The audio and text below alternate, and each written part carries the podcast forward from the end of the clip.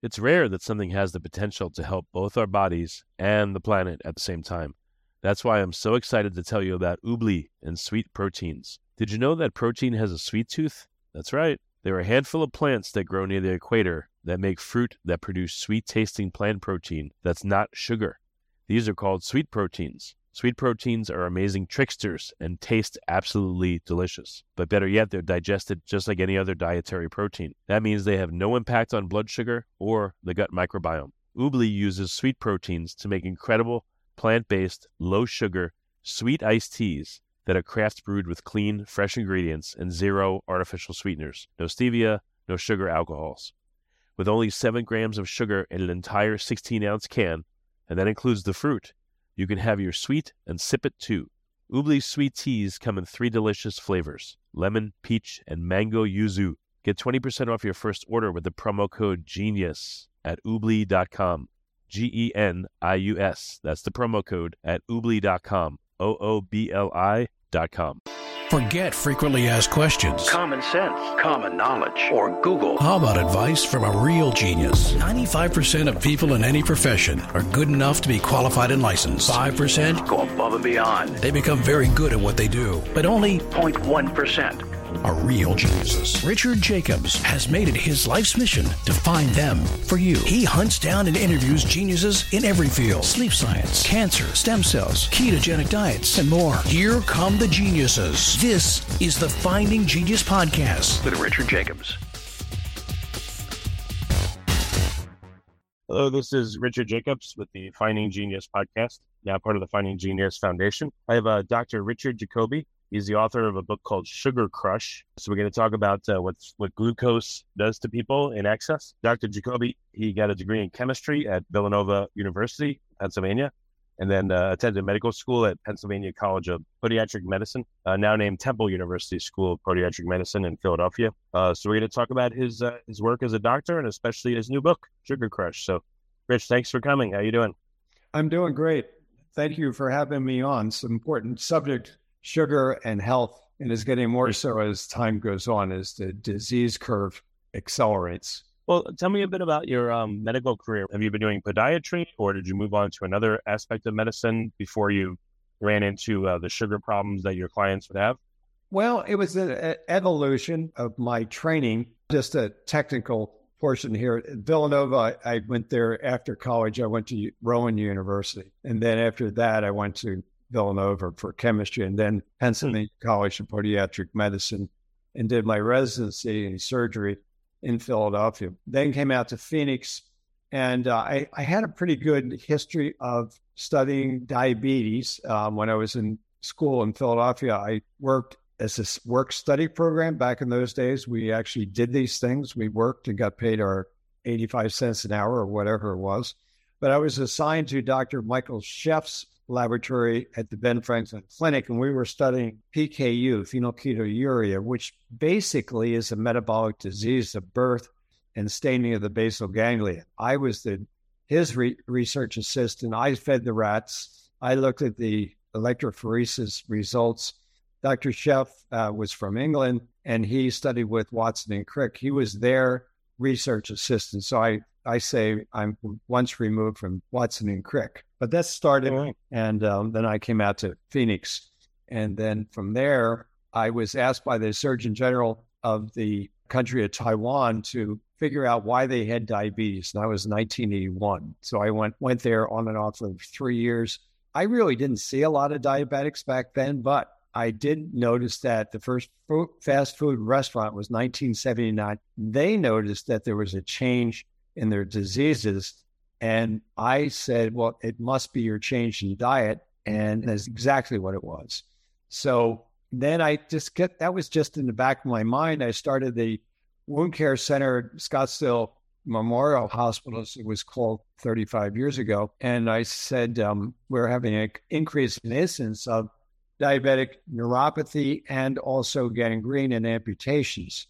And I was fortunate enough to run into Dr. Lee Dellon out of Johns Hopkins, who taught me peripheral nerve surgery of the lower extremity. And that's how that really took hold, because diabetes and diabetic neuropathy, and the biochemistry of that is very simply I would say enunciate, but neurologists look at it from a different point of view. Dr. Dellon's theory is that it is a compression neuropathy, and it is a compression neuropathy, and he's written 2 textbooks and 800 articles, but the world doesn't seem to understand what he's saying. I did. I brought it back to Scottsdale. Then I did a literature search, and I found Dr. John Cooke, who is a cardiologist by training, has a PhD in vascular biology, and he studied one molecule, asymmetric dimethyl arginine. And that kind of reminded me of what we were doing back in Philadelphia 50 years ago on PKU. So I theorized that molecule that he discussed, asymmetric dimethyl arginine, was the first marker of the autonomic nervous system to get blocked by sugar. And that is correct. And that's just been figured out. What's the implication of that? Well, what is its role? And when it's blocked, what happens? The molecule is really an endogenous blocker of the nitric oxide pathway. So when that happens, it blocks the blood supply to the nerve, the arterial supply, the vasopressin. And that's the first marker that I can find that you can measure to reduce the amplitude in the small fiber neuropathy. So that's kind of my contribution. Wait, I'm not sure what that means. If it's a nitric oxide blocker, wouldn't that mean like vasodilation happens easier? Or, in terms of male erectile issues, that there would be less of them because you'd have more access to nitric oxide, it wouldn't be blocked, or would this deplete it, or what would happen? Yeah, so I'm not sure what your audience is composed of. If they're, I think a middle level will be good. Like I think your answer before was like a little bit. It needs a little bit of clarification, then it should be okay. Okay, so and this is new information, by the way. So let's go back to 2004. Dr. Cook wrote that article. It's called the Uber marker. Your audience may want to look it up in Circulation Journal. And he called it the Uber marker. And what he was saying in the article was that molecule, when it prevents the conversion of l-arginine, a semi-essential amino acid, to convert to nitric oxide, which is a vasodilator. So when you have high levels of asymmetric dimethyl arginine, we'll call that ADMA, make it simpler, it blocks that conversion. And when you block that conversion, now, in biochemistry, there's a lot of sidebars to this, but I'll just stay with the basic molecule here. So if your nitric oxide pathway goes down, then your expression of the circulation goes down with it. In other words, the vessel gets smaller instead of larger the way it should. And you just mentioned erectile dysfunction. Yes, that's the problem. And there are multiple other factors, but this is the main one, asymmetric dimethyl arginine. So it sounds like, again, it would cause erectile dysfunction. It's the opposite of what I thought you first said. Okay. Yeah. So it makes sense. It blocks the production of nitric oxide. So I would guess that it raises blood pressure, and then it also would lead to, again, problems performing for a man, erectile dysfunction. Is that correct? That's correct. And it's very correct. So I theorized back then when I read his paper, I said, first of all, I texted Dr. Cook and I said, Dr. Cook, I read your article. Great article. I think it has something to do with Dr. Dellon's theory at Johns Hopkins on the large fiber neuropathy. And I'll explain all that stuff later. And I think they complement each other. And he said, well, come up to Stanford, which I did in 2005. I tested my patients with his molecule, and I found not only diabetic neuropathies, which I was studying, but all other types of neuropathies that you wouldn't think are neuropathies like that will be connected. But when you really think about it, these are all the same. So let's take MS, multiple sclerosis. That's just a neuropathy of another nerve, the vagus nerve. And then I looked at all the nerves, and I said, well, wait a minute. Why would biochemistry only affect one nerve, not the other nerves, like carpal tunnel or ulnar tunnel, diabetic neuropathy, which neurologists say that there is not a compression neuropathy. And I want to let me stop on that sentence right there. Now, Dr. Dellon is a professor of neurosurgery and plastic surgery at Johns Hopkins. He's written 2 textbooks, over 800 articles, 75 chapters. No one seems to get what he's saying. I'm a surgeon, so I did not know what he was talking about when I took his course. So I read his articles, I read his textbooks, which are really very, very well done. And I was thinking, well, I'm in the foot and leg all day long doing surgery with diabetics. I don't see what he's talking about. I understand what I think I understand what he's talking about. But until I put his lens on to see what he was seeing, and I think it's extremely important for this discussion. So lenses change your perception. So he does surgery under 3.5 magnification. I never did because I could see what I needed to see with bones and tendons. Soon as I put the lens on and was next to Dr. Dellon at Johns Hopkins, and he pointed out these constrictions on the nerves, I went, oh my God, he's absolutely correct. But when you talk to a neurologist, and this is not to put them down, they just can't see it because they're not surgeons. They have never put Dellon's lens on, so they read what he says, but they can't see what he's talking about. We all know we should be eating less sugar, but we're constantly bombarded with drinks and snacks loaded with refined sugar or alternative sweeteners like stevia or erythritol that recent studies have shown might not be as harmless as we thought. Enter Oobli, who just launched the world's first beverages to satisfy your sweet tooth with protein. Sweet proteins are nature's candy and give Oobli's brand new sweet iced teas sugar-like sweetness without the impact to your health. Get 20% off your Oobli order with the promo code GENIUS at oobli.com and try all three delicious craft-brewed sweet iced teas, lemon, peach, and mango yuzu. That's oobli.com, oobli.com, and use the code GENIUS, GENIUS. Well, one quick question here. I've interviewed various heart doctors, heart researchers, and they say like 90% of the blood supply to the heart is through the microvasculature. So by the time you see an occlusion in like a large vessel, all the microvasculature is like dead and gone. So since nitric acid production is impeded, wouldn't that close down or squeeze or pinch or? Well, it's more than that. As nothing's that. Wouldn't that pinch off any microvasculature? Yeah. Would that cause neuropathy? Well, now let's define the word neuropathy. Neuropathy only means a problem with the nerve.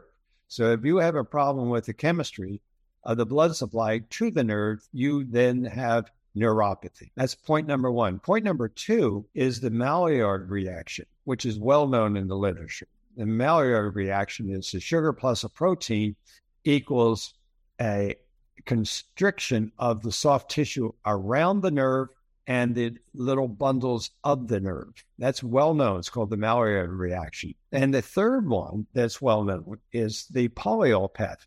That is a sugar inside the nerve that breaks down by an enzyme to sorbitol. And sorbitol is an alcohol sugar which absorbs water into the nerve. So if it's hard to do when you're not seeing a picture of this, but just think for a moment, you have a covering around a vessel, in this case, the neurovascular bundle, that's getting tighter because it's like a shrink wrap on it biochemically. And you have vessels inside, especially the nerve, that is swelling, getting larger. I call that, and Dr. Dellon calls that, compression. Now, if you add the nitric oxide pathway, now you have a structure that's being compressed and you're shutting off the blood supply, not only from the physical compression, but the biochemical compression of the nitric oxide pathway. So it starts with a very insidious process. It doesn't happen overnight. It takes 40 to 50 years, depending on how much sugar you're eating. And in 1974, when high fructose corn syrup was introduced into the genome, you can just plot every one of these diseases, and it's now in hockey stick form. And I'm saying, and this is my hypothesis, that diabetic neuropathy is no different than MS, autism, Alzheimer's, or any other neuropathy. The only difference is the epigenetics. Now, if I ate a bunch of sugar and you ate a bunch of sugar and your genes were programmed, let's say you had 5 alleles, which are groups of cells or code, and you got, say, Alzheimer's, and I got gallbladder disease, which I think is the same thing, just different nerve, the vagus nerve again. That's all it is. So it seems to be different diseases. No, it's, in my opinion, it is the manifestation, the inflammation in the tissue where the battle between the white cells and the cytokines are taking place. So people say, well, you have psoriatic arthritis, you have Alzheimer's, you have autism. No, you don't. You have sugar poisoning. Now, that's hard to grasp when every doctor is in their own little silo. And if they don't have Dellon's glass lens to put on, then they're going to say this is crazy talk. Well, it's really not. It's really not. So Dr. Perlmutter, which is interesting, he was on the front of my book, Sugar Crush. Now, he's a neurologist, probably the most well-known neurologist in the world. And I'm sure he never read the book, because why would it be on the front of my book when the American Neurology Association doesn't agree with Dr. Dellon's theory because they're not surgeons? For instance, this is a funny name, but we'll use it anyway because it's his name. His name is Peter Dick, and he's a neurologist, head of Mayo Clinic's neurology department. And he came out in his textbook and said, Dr. Dellon's theories are dangerous. Well, of course they're dangerous that Dr. Dick was doing the surgery because he's not a surgeon. And not to us. We know what's going on. We know how to do that. I've done thousands of those surgeries. We don't have amputations. But the neurologist... It's just typical demonization without any facts. I mean, it's ridiculous. Dr. Dellon, full professor, goes to Mayo, get a meeting with Dr. Dick at Mayo in Rochester. Would refuse to see him. He sat in his waiting room and refused to see him. That's more than arrogance. That's more than arrogance. But big pharma is the structure from which all these big institutions are constructed. You're not going to construct a big university with somebody who's doing surgery. There's just no money in it. You want a drug. You want something that treats, never heals, and goes on forever. That's called an annuity. And that's the problem. That's where the funding comes from. So my new book, Unglued, which will be out in July, will discuss that whole concept in detail. For instance, why Steve Forbes magazine, wrote a great article last month on why Alzheimer's disease has not been solved despite there's all this research. The answer, they're trying to find a drug to allow you to eat a lot of sugar and still live. That's all this industry is about. That's all it is. Sounds bleak, doesn't it? But I have the solution, I believe, and I've seen it work so many times, stem cells. So that's the positive output of all the things I've done over the last 50 years. Stem cells don't care what you call uritis, as I say. I actually say stem cells don't give a rat's ass what you call uritis. But based on your assessment of this unexpected effect of sugar causing neuropathy. So you look to the dietary control of it. Like what's to be done? Well, number one, I think you got to get the FDA in front of Congress, say, why are you allowing this poison to be put in our food supply called high fructose corn syrup? You're killing people. That's number one. That's never going to happen. So number two, education, I guess, let the public know what you're eating is killing you. But then number three is, okay, I get it, but now I have the injury and I'm 60, 70, 80 years of age, what do I do? Stopping eating sugar is not going to solve the issue, could help the issue.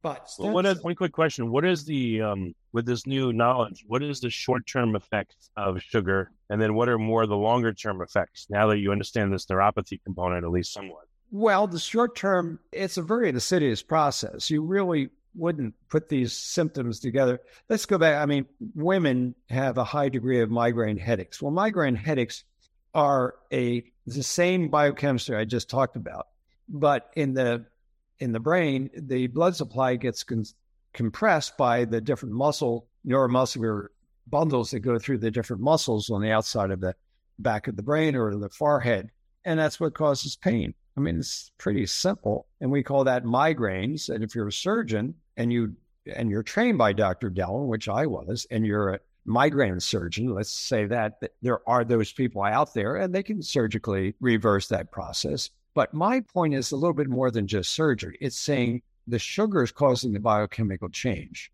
and you don't know it because it's embedded in every food item you can think of. 80% of all the food in the United States has high fructose corn syrup in it. And 98% of the animals are being fed corn. So it's hard to avoid. We have all these agencies, USDA, FDA, NEA, food pyramid, total fraud. Let's talk about the food pyramid. Well, on the bottom of the pyramid, it says to eat 6 to 11 helpings of grains. Grains break down to monosaccharide, which is sugar. And the pyramid goes up and say, well, maybe you can have an A here or there. It's nonsense. It's an upside down pyramid. You mentioned cardiologists. The statin drugs, which control cholesterol, and it was implied, never proven that high cholesterol causes heart disease. The answer is it does not. But that's $1 trillion drug. $1 trillion. That's a lot of money. It's not going to change. So my books are trying to get that message out. Cholesterol is a dangerous drug because it cuts off 26 to 28 enzymes that are produced in the liver. And cholesterol is essential for life, the cell membrane. So we're eating seed oils. That's another sidebar issue of this. Seed oils, vegetable oils. Seeds are not vegetables. Let's get that straight. So the FTC, Federal Trade Commission, should stop them from saying that because it makes the implication that you're eating vegetables. No, you're not. You're eating a rancid oil, which is linoleic acid, which is omega-6 fatty acid. That is a poison. You should be eating omega-3 fatty acid. The American public eats at least a 20 to 25% or times ratio of 6/3s. Why is that important? There's a book written by the Paleolithic diet, which is Boyd Eaton's book. They looked at this back from an evolutionary standpoint. 10,000 years ago, omega-3 fatty acid ratio to 6 was 1 to 1. Now it's 20 to 25 to 1. I would just ask this question: is America fat and sick or thin and healthy? Answer the question yourself. Oh, yeah. I'm in my late 40s, and I remember being in high school, and, there was like a few people that were overweight, and now it's like everybody. So I've seen a dramatic change just in my lifetime. It's shocking, isn't it? So there's a guy, he's an economist, Stanley Druckenmiller, billionaire, industrialist, but very bright guy. He gave the commencement address for the USC School of Economics, and he had some sobering numbers to say. And I'll just summarize them for you. Starting in the year 2025, which is right around the corner, from 2025 to 2035, if we don't bend the curve, all the money that's collected in taxes will go to entitlements in the next 10 years. All, meaning there'll be no money left for anything else other than Medicare. And what's the biggest cost of Medicare? Pharmaceuticals. Pharmaceuticals that don't work. Stem cells do. So let's go to that subject. Why is the public not being told about stem cells?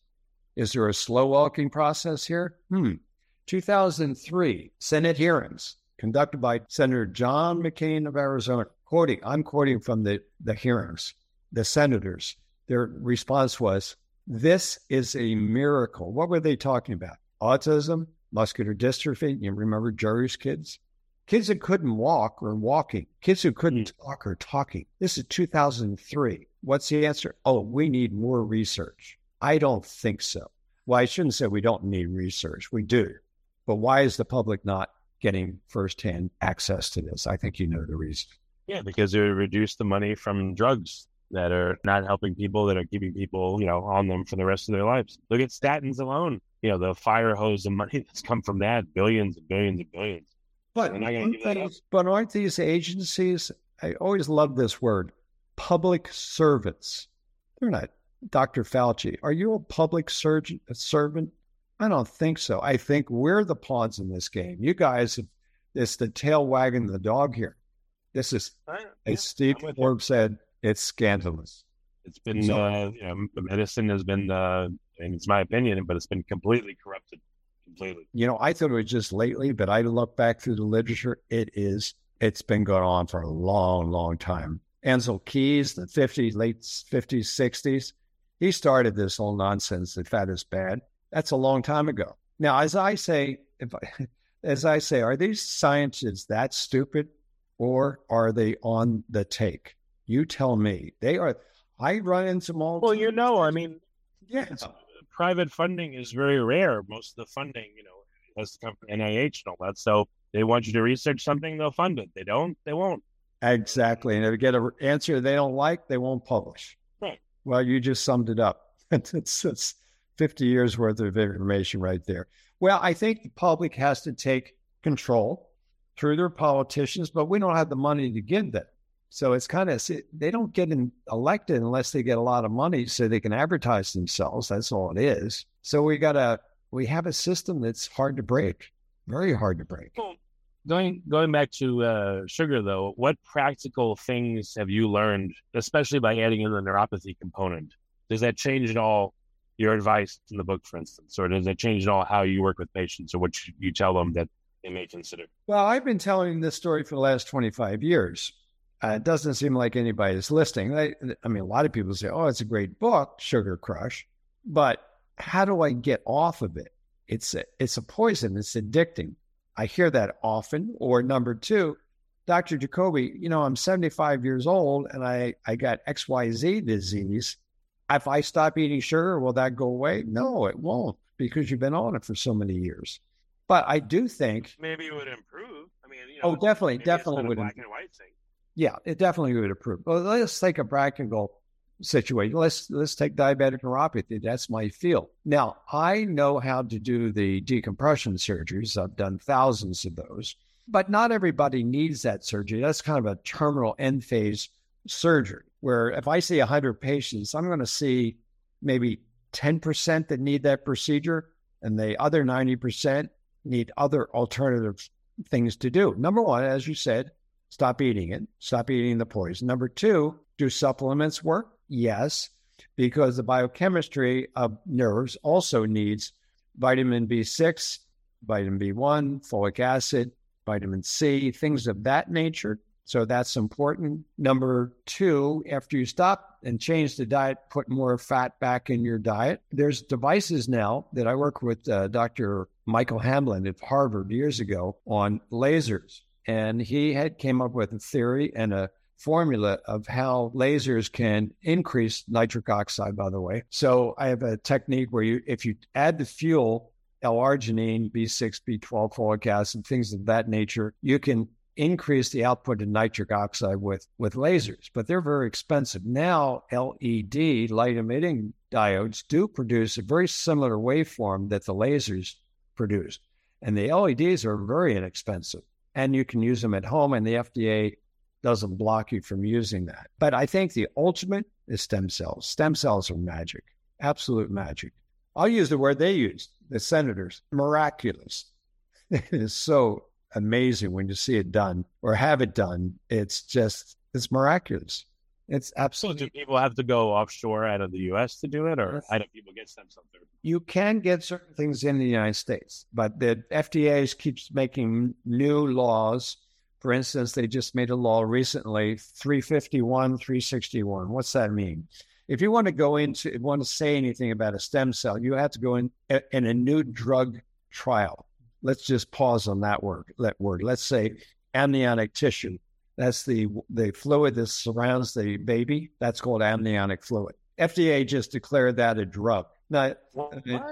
Yeah, they declared, well, they had the power to do these things. I thought we had the sovereign right, but no, we don't. So I was talking to Don Johanson. Don Johanson is the most famous anthropologist in the world. And I work with him on this subject, and he's the one that discovered Lucy. Lucy, our first primate. There's a lot of controversy about that, but that is the current thought. So she was hanging out in the trees about 3.2 million years ago. So when the FDA did that, I said to myself, are you telling me that Lucy is a drug dealer? And every pregnant woman is a mule? Because you're carrying around drugs. Well, I'm sure they'll make breast milk into a drug, too. Yeah, I guess that would, by corollary, be... They should make oxygen into a drug. Well, yeah. It is in purified form, but, you know, yeah. So they can tax everyone for breathing. Yeah. So our lives have been hijacked by the very agencies that we elected to protect us. Now they dominate us. So it's a sad day. But the good news is we know that stem cells work. And there's lots of sources to get them. We can't get most of those here in the United States. But countries like Panama, and I've been there several times, Dr. Reardon's clinic, there's a great clinic in Mexico, a couple of clinics in Mexico. I'm looking to start a clinic in Belize as well as Colombia, because they have good laboratories, they have good doctors, and they had good laws, too. They protect the people. Japan has great laws on stem cells. So does China. But the United States does not. Why? Because we got the big pharma. They want to own the industry. Meanwhile, people are dying. Kids who have autism can't speak. They're institutionalized. Alzheimer's, people are just dropping off like flies. And I didn't even discuss cancer. That's another huge problem. So, well, what for you mentioned stem cells a few times. What are in terms of sugar and diabetes? What are you seeing happening in the stem cell world for those conditions specifically? Well, my world is pretty much musculoskeletal problems and neuropathy. Stem cells work on any of those tissues. Now, fundamentally, how do they work? It's very complex, but simply put, they are highly charged anti-inflammatory molecules. And most of these diseases are inflammatory. So they put the fire out. This is what I say to patients. You use stem cells to put the fire out. But if you're continuing to put gasoline on the fire, while the fireman's coming in the other side of the room putting foam down, stem cells, then you're just defeating the purpose because sugar causes the inflammation. Stem cells put the fire out. Interesting inflammation for that metaphor. Inflammation, flame. That's what it means. It's on fire. Your tissue is on fire. And that's how it destroys all the tissue, primarily the nerves. So if you stop eating sugar, or at least try to get down to a ketogenic diet, I don't know that you have to absolutely do a carnivore diet, but it's not a bad idea to do that in the beginning. And then do stem cells. You'll lose weight rapidly.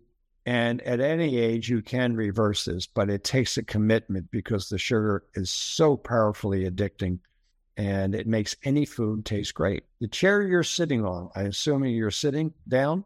Yeah. You took that material on that chair and mixed it with high fructose corn syrup. You would swear that's the greatest chair you ever ate and you would be addicted to chairs. I think you're going to talk about the flame retardants. The sugar on them would be delicious. Yeah. Yeah. Yeah. That's a creme brulee for sure. So, and my thoughts sound rather radical, I'm sure, to the average person. But if they have a better idea, I'd love to hear it. I've witnessed it. I've treated thousands and thousands of patients with stem cells. And I would say upwards of 80 to 85% excellent results if you get off of sugar. And I don't care what the itis. I don't care what the itis is. Oh, what have you used stem cells for? What have you been allowed to use it for and help people? Well, I've been doing it a little over 15 years. So I've been doing it for 15 years. So the FDA just came in just recently and said, wait a minute, this is a drug. We need to take over. So I have a lot of experience while it was legal. And I predominantly use amniotic tissue. Now, let me divide stem cells into two groups. You can use your own stem cells. You can use fat-derived, which has a rich source of stem cells, or bone-derived. Even dental pulp has stem cells. Just about everything has stem cells. And let me give you a practical story here. People who are in their 20s don't have a lot of obviously don't have chronic diseases per se, maybe autism, yes. But for the most part, I'm going to be seeing somebody in their 60s, 70s, 80s. And if I would say to them, we can use your stem cells, but 90% of all stem cells are reduced by age 50. So when you get over 50, you really don't have many cells, and the ones you have are not that potent. So why not use what we call allogenic tissue, which is somebody else's tissue? And then we divide it in another division, embryonic, which means you're taking an embryo from an abortion. That's illegal in the United States. You can't get it outside of the United States. And then it's another discussion of ethics, and there are some medical issues. But the easiest, most ethical, most powerful, and the simplistic supply is perinatal tissue, the afterbirth of a live delivery. That's what we use. Now we can't, I don't say we can't use amnio, but all the laboratories have shut down because they have to be in a 351 new drug discovery. And if you don't do that, then you can't sell it. So what is left? What is left is umbilical tissue, and we can't, and under a 361 FDA rules, I can't tell you how it works. I can't manipulate the tissue. It can't have a systemic effect. And all as I can say, I'm going to put that tissue in your body to separate one tissue from another. And that's all I can tell you. Unless I want to go into an IND, new drug application, that probably costs about $1 billion to take about 10 years. There's only a couple of people in the room can say yes to that. Mr. Pfizer, he's one of them. Like, he made a lot of vaccine money, so he can now do that.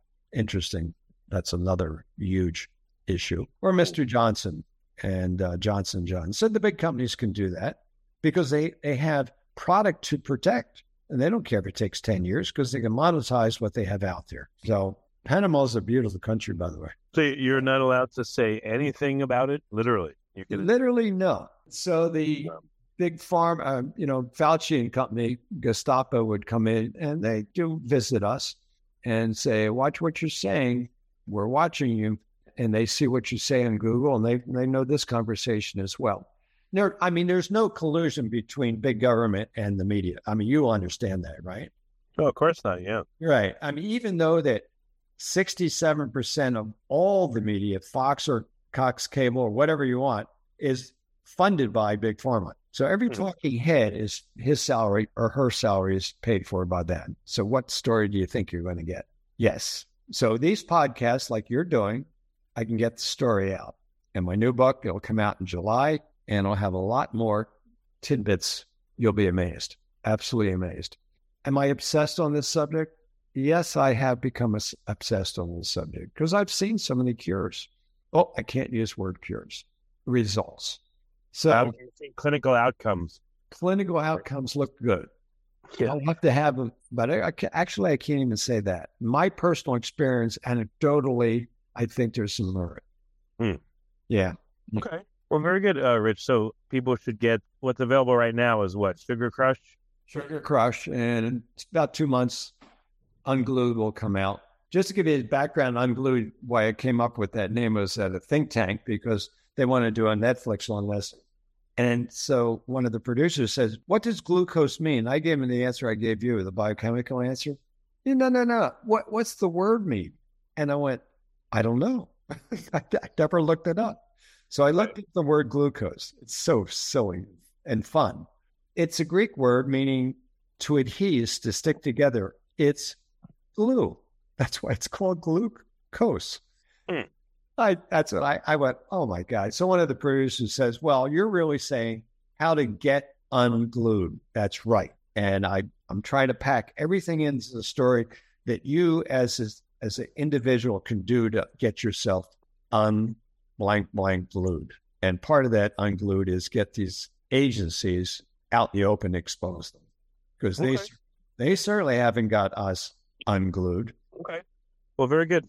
Very good, Rich. Thank you so much for coming on the podcast and being willing to speak plainly when most people don't or can't or won't. So I do appreciate your comments and you being here. Well, I think that's my expertise. I can take a very complicated subject and make it very simple because that's how my mind works. Most of the scientists I work with like to take a very simple concept and make it very complex. That's my forte. But anyway, I appreciate the time to tell you my story. Remember, if you're looking for groundbreaking low-sugar products, head over to Oobli.com and try the world's first iced teas made with sweet proteins, the future of sweet. Because we all deserve to feel good about healthy sweetness. Use the promo code GENIUS at Oobli.com and get 20% off their lemon, peach, or mango yuzu sweet iced teas. Oobli is sweet without sacrifice. Website is oobli.com. Promo code GENIUS, GENIUS. If you like this podcast, please click the link in the description to subscribe and review us on iTunes. You've been listening to the Finding Genius Podcast with Richard Jacobs. If you like what you hear, be sure to review and subscribe to the Finding Genius Podcast on iTunes or wherever you listen to podcasts. And want to be smarter than everybody else? Become a premium member at FindingGeniusPodcast.com. This podcast is for information only. No advice of any kind is being given. Any action you take or don't take as a result of listening is your sole responsibility. Consult professionals when advice is needed.